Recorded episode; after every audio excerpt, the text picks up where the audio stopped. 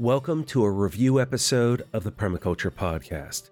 Today we'll look at The Regenerative Landscaper Design and Build Landscapes That Repair the Environment by Erik Ohlsen. This book includes a solid base of information that would be familiar to any permaculture practitioner, reframed through a lens that focuses on regenerative landscaping. The Regenerative Landscaper is a comprehensive approach to this work, containing 53 chapters across nine parts.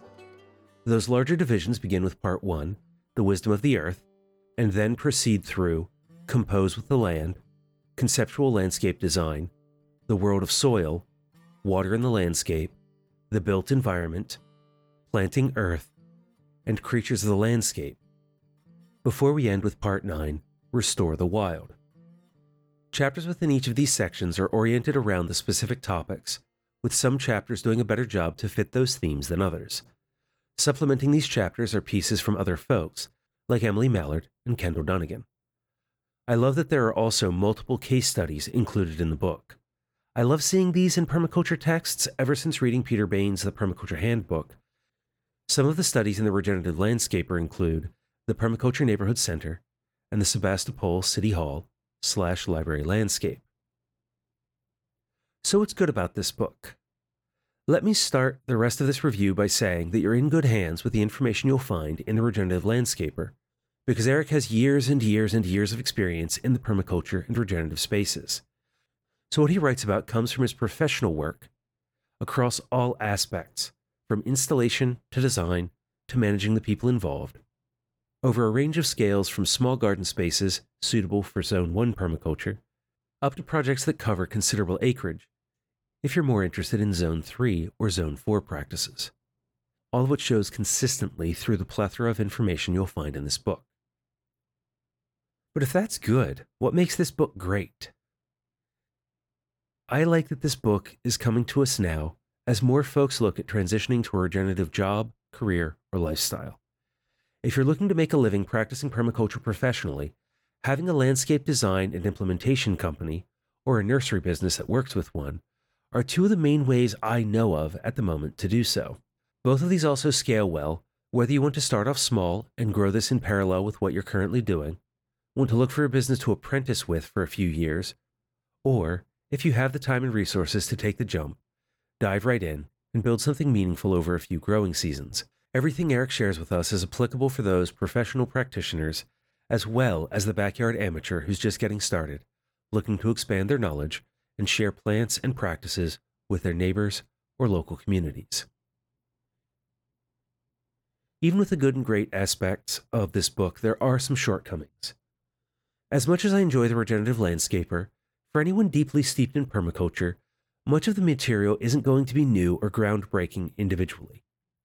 The book is derivative of content that has already covered many of these ideas better by other folks like David Holmgren, Toby Hemenway, or Allan Savory.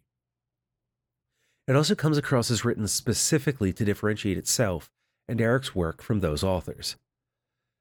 If I were the editor of this book, I would have heavily leaned into those existing authors and their works for the principles, chapter titles, and headings, giving credit to them every step of the way. Then, to differentiate the regenerative landscaper from those authors and their works, I would have given deeper attention to the unique perspective Eric brings to the conversation as another view on how these ideas can be considered and implemented. Because he is a talented educator and the writing in the book's good, it just falls a little flat if you've been in the community for any length of time. The book would also be better served with a focused restructuring into two main divisions design and implementation. The design section would come first and contain all the chapters required for design, including principles, patterns, observation, context, social connection, mapping, and the tools to design.